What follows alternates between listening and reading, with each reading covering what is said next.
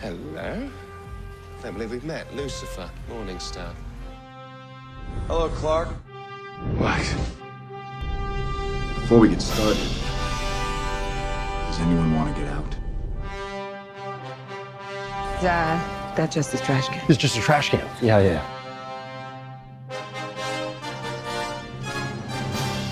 Well, it's an old-fashioned Welcome to Sacred Panels, issue number one. Uh, this show we talk about comic books and uh, related such things. I'm your host, David, and for our inaugural issue, we are going to uh, give a review of Wonder Woman 1984, the sequel to 2017's spectacularly incredible Wonder Woman film, uh, directed by Patty Jenkins, starring Gal Gadot, Gal Gadot, you know, one of these days I should probably look up to see how you properly pronounce her name. I'm sure it's easy enough to do. I just haven't done it yet, so uh, that's on me. My bad. So I guess right off the bat, Wonder Woman, the first film, I loved. In fact, I've rewatched it recently. I've watched it a number of times over the last what three, four years, and it gets better with every viewing. I think Gal Gadot uh, is just perfect as the character of Diana Prince, and her chemistry with uh, Chris Pine is just bonkers. It's so good, and the film itself, despite the fact that you know it has this ending, which Patty Jenkins has has come back to say, you know, it wasn't the original ending she wanted, but the studio wanted a, a bigger, more explosive ending, which is the ironically one part of the film that people ever criticize. I was fine with it. I mean, it, it's a superhero film. You're going to have good guys and bad guys probably punch each other at some point. Yes, it's your standard big destruction at the end, brouhaha, but you know, it was it was very cool though. We got Ares in his traditional costume, a la George Perez. So I really did like that. That was a, a very nice touch. Fast forward now into 2020 and uh, we don't even need to talk about all the, the insanity that was the year 2020 but it did give us wonder woman 1984 which debuted on christmas day on both uh, hbo max and in movie theaters. God bless your soul if you actually went out to the theaters to see this. Um, i did not. I've had hbo max uh, pretty much the entire time it's existed. I am a huge mark for dc comics and I have had the DC Universe service for quite a while and have enjoyed it. And when it became pretty obvious that the video portion was going to head over to HBO Max, I just, uh, I actually signed up for HBO Now. I think was the service. I don't know. It's real confusing. Warner Brothers made a, a real strategical error calling this service HBO Max, considering they already had like four different HBO services out there. It's just really, really confusing why they didn't call it Warner Brothers Plus or Warner Brothers Streaming or some some crap. I don't know. Probably because the name HBO is held in high regard. It's a it's a it's a valued brand. So I can understand them wanting to go with that. But uh, besides the point, I signed up before HBO Max was actually released because there were a few things on HBO I wanted to watch. Held on to the service until it converted to HBO Max. Have had it the entire time. It's fine. I mean, it's not the best service, it's not the worst service. I've used it a lot in the last week or so between rewatching Wonder Woman and watching Wonder Woman 1984. Uh, I also went back and have watched uh, the original, or the original, the 1978 Superman film, which is going to come up a little bit later on in our review. I started watching Watchmen. I've gotten through episode six, I think is what I'm on. I have to be in the right frame of mind to, to watch that. It is exceptionally well done. The craftsmanship, the um, acting, the directing, the script writing, everything. It's it's a beautiful piece of art. But I have to be in the right frame of mind to watch it because it's real dark and it's um, challenging. And if I'm being completely honest, while I respect Watchmen as a piece of work, it is not something that I love and hold dear. So there's that going for it. But the whole point of this episode or excuse me this issue because that's what that's the gimmick we're going for with this show uh, we don't have episodes we have issues because comic books anywho let's talk about wonder woman 1984 to say that my expectations were very high for this film is an understatement but i trust Patty Jenkins. I think she is eh, pretty incredible. I have yet to see Monster, but I've never heard a bad thing about it. Just Wonder Woman in and of itself was a phenomenal, phenomenal film that I loved. And, you know, I've watched it many times. I've watched Batman v Superman uh, many times. And I will say that the extended edition or the ultimate edition or whatever the heck it's called is the superior film. It's the version that's on HBO Max.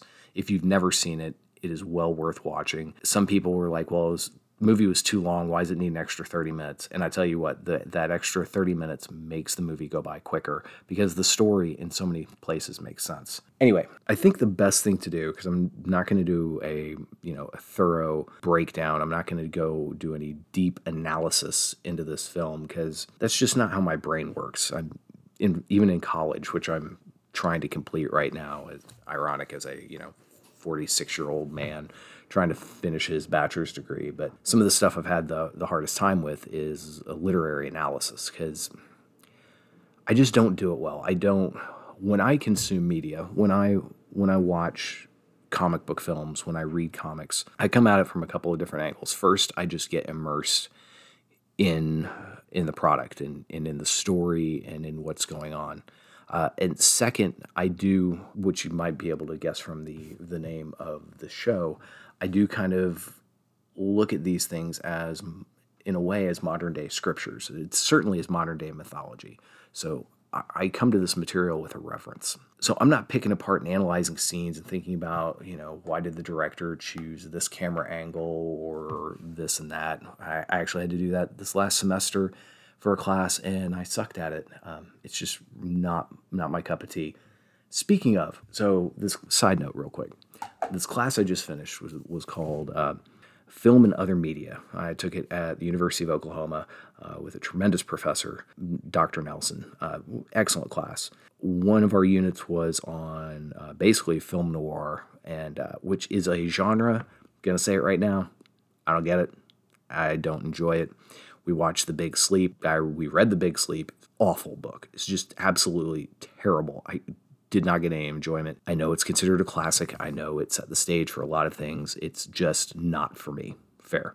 Uh, the film is no better, and if I would be lying if I said I sat through the whole thing. I got 15 minutes of it, and I just had to tap out. I could not do it. We also watched Devil in a Blue Dress, the 1995 film starring Denzel Washington.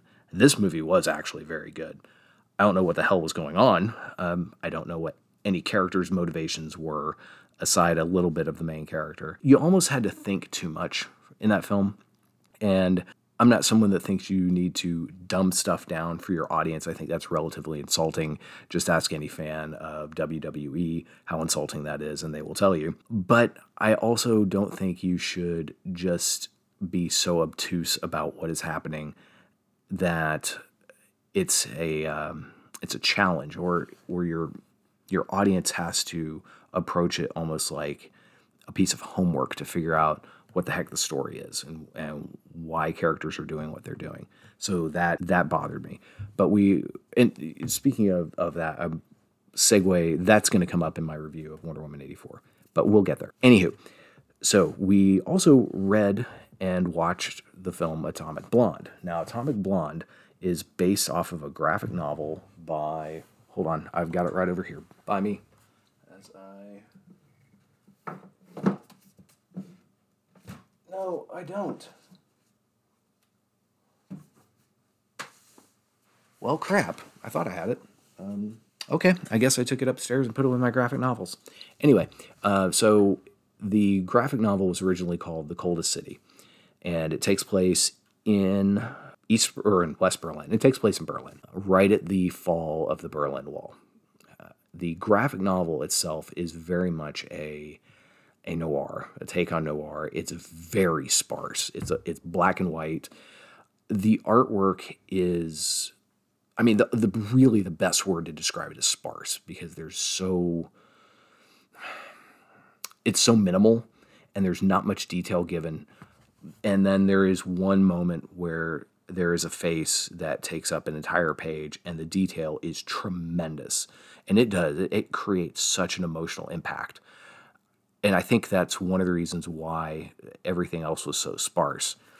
But then we watched the 2017 film starring uh, Charlize Thorin, Thorin, another name I can't pronounce. And quick side note if you've ever seen the posters for this film, there's one that has a basically Charlize silhouette and it says Atomic Blonde. And in this film, she has shoulder length blonde hair and some nice little bangs. And I have this distinct memory. I was in a in a movie theater and walking, and I saw a poster for this film, and I thought, "Holy crap! Someone's doing a Blondie biopic!" And I got super excited. And then I realized, no, no, that's not a Blondie biopic.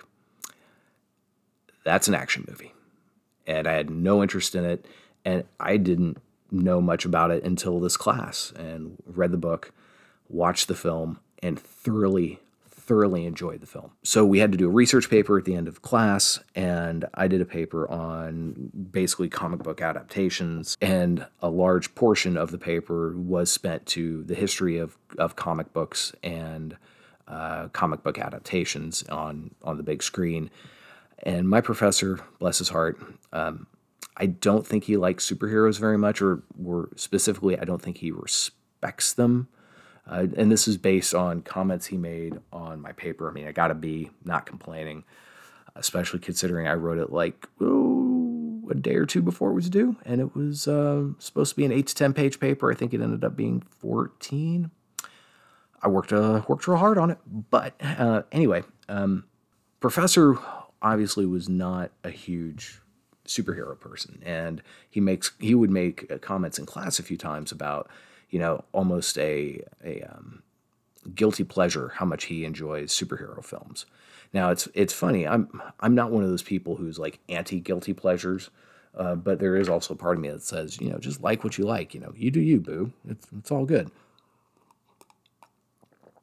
As I sip my tea, uh, hot green tea is is is the nectar of the gods, if you ask me. Anyway, um, but there's still an air that you know superhero films superhero comics are kind of less than. And uh, that does bug the bejesus out of me. You know i do have my own guilty pleasures. Maybe i'll tell you about them someday. It's really only one. And it's musical because my other big thing is music. But that's neither here nor there anyway the entire point of this is in the critique on my paper he told me that uh, really there should have been more of analysis of the film and the comic kind of a breakdown of scenes, um, breakdown of, of why I think, you know, a, a certain thing was done this way, what the motivation was behind certain lightings, what is this supposed to mean, yada, yada, yada.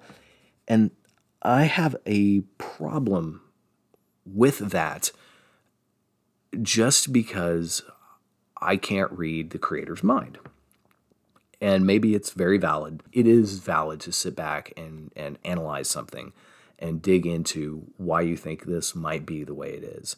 I don't like definitively saying this is the way it is just because, because who the heck knows? I mean, do you even know? Are, are you talking to the director or the writer or the artist? I, don't know. I'm not going to put words in their heads. Um, I'm not a political talking head out there telling you exactly what other people think because I don't know. And I have enough respect for other people out there to not pretend that I know what they think unless they tell me. So that is an issue I have sometimes with um, with literary analysis, and it's it's not just modern stuff. I, I had that with uh, Arthurian legend uh, because especially how are we supposed to know what someone 500 years ago was thinking when they wrote this stuff? But that is uh, neither here nor there, but just some ramblings of my dumbass. So uh, let's get into the nitty gritty of it. Um, Wonder Woman 1984. The film does open up with a tremendous flashback sequence back to the uh, back to Themyscira, and I love little little Diana, the actress who plays her, her name's Lily, and I'm forgetting her last name. I think it's Lily. I know it starts with an L. So adorable, and she just nails this part. And it, it's a it's a fun it's a fun sequence, but in there is a lesson to it that ties in with the rest of the film. I think this is a case where the point isn't quite uh, driven home enough to really make sense but I don't think the problem was with this scene. I think it happens later in the film. So let's kind of break down what I thought was the good and then the bad and some some other thoughts. So and actually the last time the second time I watched the film I grabbed out a a uh, composition notebook here, got in my uh, hot little hand and decided to start writing down stuff because if I didn't have some stuff written down when I sat down to record, I wasn't going to know what to say. So, the good. Uh, first thing is the performances are outstanding for the most part. Uh, Gal Gadot, uh, Chris Pine, and Kristen Wiig are all turn in fantastic performances. Kristen Wiig just goes from being this, you know, kind of pathetic loser who your just heart breaks for. At least mine does. And seeing the way that people treated her and the way she just wanted some acceptance and she just never got it, and why she would be seduced by what she was seduced with later in the film, uh, to then turn around and, for lack of a better term, turn into this kind of sex kitten. And it's uh, just incredible um, the performance she gives. Chris Pine is is just great. He is really funny. I love him as Captain Kirk. He did an amazing thing in those three Star Trek films where he nailed the character of Captain Kirk without ever at one point giving us any kind of William Shatner impression, but you could tell it's the same character. Uh, so it just he did a phenomenal job, and his chemistry with uh, with Gal Gadot is just through the roof. They are so good together, and his comedic timing is so good. You know, if I find out the man can sing and dance, it's just all over. It's not fair. No human being should be that attractive, that funny, and be able to do everything else. It's like, you know, Chris Evans. There's this group of Chris's in Hollywood. They're all freaking hot as all get out. Mr. Pine is one of them. Uh, but man, and that some of the best, truly best moments of this are his fish out of water. And that's something I loved. The first film was Diana being a fish out of water. And the second film is is Steve Trevor being a fish out of water. And I loved how the that reversal uh, happened. I just thought that was that was a brilliant piece of filmmaking. Um, and of course, uh, Gal Gadot as as Diana Prince is just phenomenal. She is breathtaking. She is mesmerizing. She's believable. And what I love about her and what they what Patty Jenkins nails with this character is the essence. Wonder Woman is is an aspirational character. She's one of those characters that you are exposed to, and um, unless you're just a stone cold, you know, psychopath or poop or just don't get it, she's the kind of character that makes you want to be a better person just by being around her, being exposed to her. She does that as as a, a character within the material. She makes everyone around her want to be better. And she does that to the reader or the viewer. And Wonder Woman is, you know, in my top five favorite characters in comic books of all time. But this does take us to the heart of the film. The heart of the film is fantastic. It really captures the feeling that you want from a Wonder Woman film. And it does that well. And I think so much of that comes from the performances. There is a very good message in the film about truth being important, about consequences for your actions, and about yeah, understanding your place. And there's a lot of about compassion. And I think even something that uh, Diana learns in the film is that she has this, you know, great responsibility and this great burden that she has to shoulder. But I think she also learns compassion because if if you remember the first few scenes with her and Barbara Minerva, uh, Kristen Wiig's character, she's kind of dismissive. I mean, yes, she shows up and she helps Barbara with her fallen papers and everything. But as soon as Barbara asks, you know, Diana, hey, you want to go to lunch? She just kind of blows her off. Uh, at the beginning of this film, the one thing that you you really see is that Diana is probably on purpose keeping herself away from from everyone else. She is keeping herself separated. And I mean, considering the fact that she's basically immortal and everyone that she ever is going to know is going to, you know, grow old and die, as as you know, shown by a fantastic photo of an old Etta Candy with her. Uh, I loved that. That was a nice little nod. So it's got a good message. The humor is fantastic. I just I laughed at a few points. It's really good stuff. The invisible jet. Oh my having the invisible jet show up and actually giving an explanation of how it happens is just tremendous. I I, I popped hard for that. Um, the way that Diana learns to fly is also is, is great, and the fact that she learns from a lesson that Steve teaches her is just incredible. That whole scene of the two of them in the jet uh, when they're flying over the fireworks and all, it's it is top notch stuff. Oh, oh, one other thing, um, motivation. I think the film does a really good job in explaining both Diana and Barbara's motivation.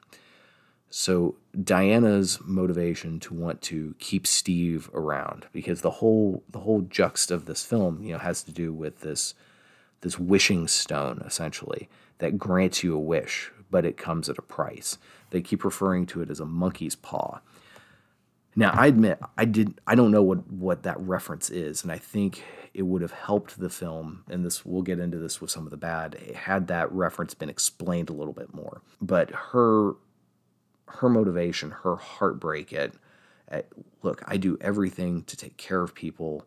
I work tirelessly to, to keep people safe. Can't I just have this one thing? Your heart breaks for her. And on the flip side, Barbara's is is completely understandable. She is someone who is a no one, who is overlooked, who is at you know the the best ignored, at the worst derided and made fun of, and people talk behind her back, even though she can hear them, because she's awkward and nerdy and and all that. So her motivation and her desire for the wish that she she gets, and then her desire later on to make sure that nothing happens to that wish and it's not taken away makes perfect sense. So those are the good things about the film. Also, the film looks really good for the most part. There's some questionable CGI, uh, but there's almost always questionable CGI in these films. I mean, how often do you see a film where there isn't a little bit of questionable CGI? Maybe Avengers Endgame, all the CGI in that looked pretty darn good. I would actually also argue that Jurassic Park CGI, still to this day, you know, what, almost 30 years later, looks real top notch. Um, as I sip some more tea. So let's talk about the bad. So the bad is that, first of all, there's too many villains. This film suffers from what sequels often suffer from. Too much going on, too many villains. It's it's the whole idea of take what made the first film good and then just add more to it, do more stuff. Uh, Deadpool 2 had this problem and was not as good of a film. It's rare that a second movie comes along and is better. You know, your Spider Man 2s, your X Men 2s, your Superman 2s are the exceptions, not the rule to this this whole idea. So the fact that this film suffered from some of that is disappointing, but also it just it's kind of a thing that happens. So Pedro Pascal's Maxwell Lord. There was a lot going on there, and none of it was explained well. Um, his motivations were never explained well. Uh, how the actual wish stone thing or whatever it was called did it ever was it ever given a full name i can't remember how it worked was never really explained um, but before we get to that uh, pedro pascal's performance i did not like he just i mean I, yeah i know he's going for kind of swarmy it just he put a lot into it. The effort was there, but just something was off about it, and it was it was an interesting take on the character of Maxwell Lord. I don't know, man. It, it it's interesting. The uh, Maxwell Lord has actually been uh, featured in the Wonder Woman ongoing comic book in the last year. And I'm sure that had to do with the fact that the movie was coming out. And in that you do get the you get the longer history between them. You know, Max Lord had essentially was part of the Justice League for a long time, before he became a villain and was killed by Wonder Woman uh, in the events right before Infinite Crisis, actually, in a title called Countdown to Infinite Crisis uh, back in 2005. Uh, she just straight up snapped his neck on national TV. In her defense, he was mind controlling Superman at the time to make him do some bad stuff.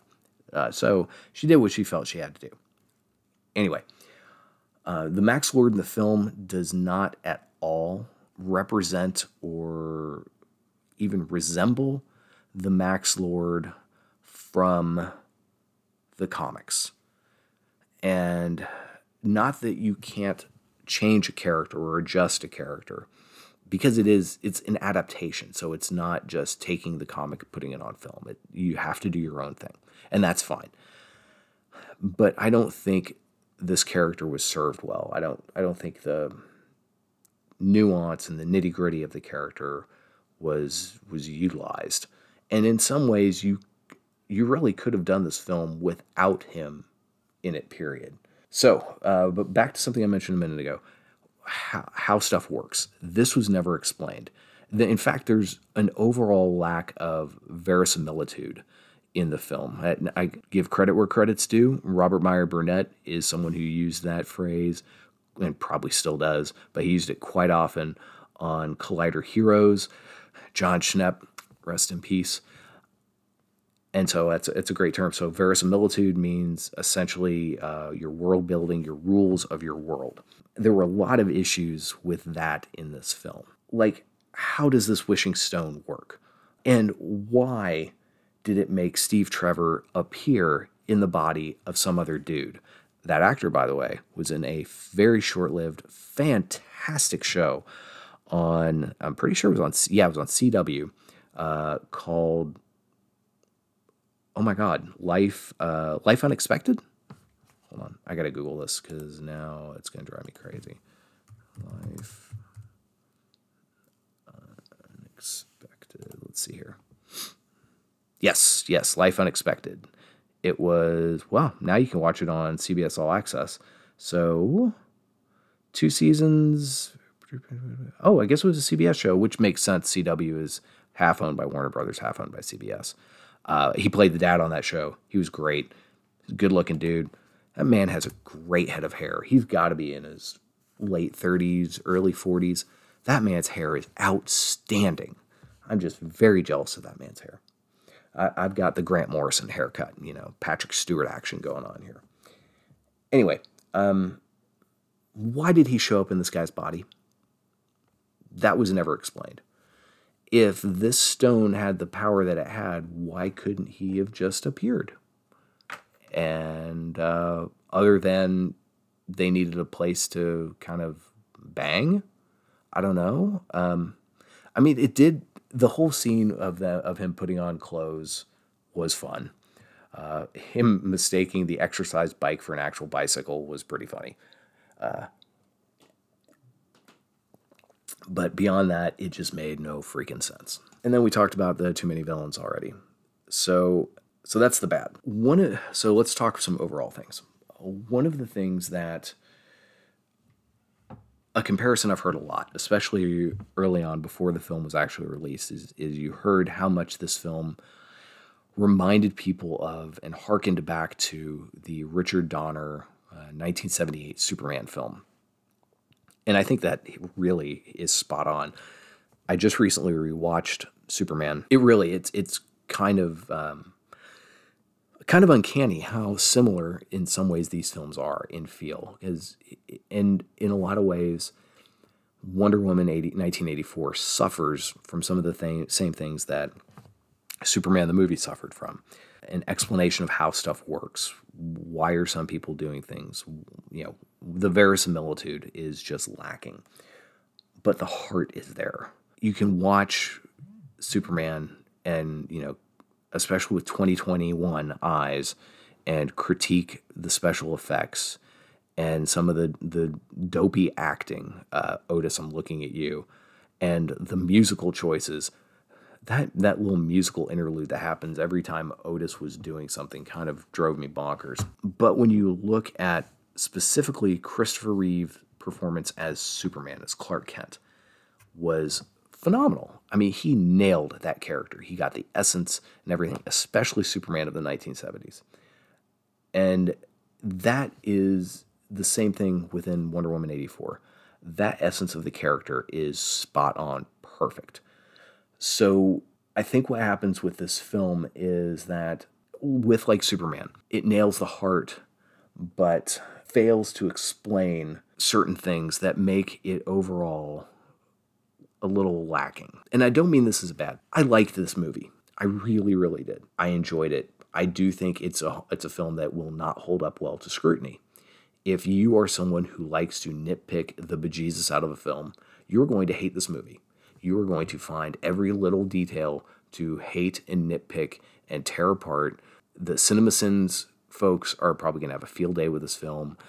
If uh, the I hate everything dude decides to to do one on on Wonder Woman 84, he's going to have a field day with it. I still by the way, I really need one of his t-shirts that says because movie. That I, I need that in my wardrobe very badly. If someone wants to send that to me as a present, I would greatly appreciate it. Overall, I think Wonder Woman 84 is a fun, fun movie. And if if you want to be a nitpicker and you want to, you know, not enjoy things and rip apart things that are fun, mm, go for it. More power to you. I'm not going to do that. You know, I I enjoyed it. What are you going to tell? What are you going to say? Uh, so if we're going to grade this thing on the good old Dave Meltzer five star scale, I'd say this is a um, 3.5. You know, I would give this a 3.5 out of 5. I liked it, but I didn't love it. And uh, there are aspects of it I enjoyed. I don't think it's a movie I'm going to go back to as much as I go back to the first Wonder Woman film, or even as much as I've gone back to Man of Steel. But it is something that I think is worth at least one viewing. And um, I really look forward to whatever the third movie is going to be. Uh, they have greenlit Wonder Woman 3 with uh, Patty Jenkins coming back to direct and Gal Gadot coming back to star in it. I can't imagine anyone else playing Wonder Woman. I really can't. Not for a very, very long time. That role is hers and it needs to stay as hers. So that's it. That's my thoughts on Wonder Woman 1984 for this inaugural issue of Sacred Panels. Thank you for joining us. I hope everyone out there had a good holidays and a safe New Year's and I wish you all the best in 2021. And it's a great Jerry Springer used to always say, take care of yourselves and each other. Batman is playing Galaga. Thought we wouldn't notice, but we did.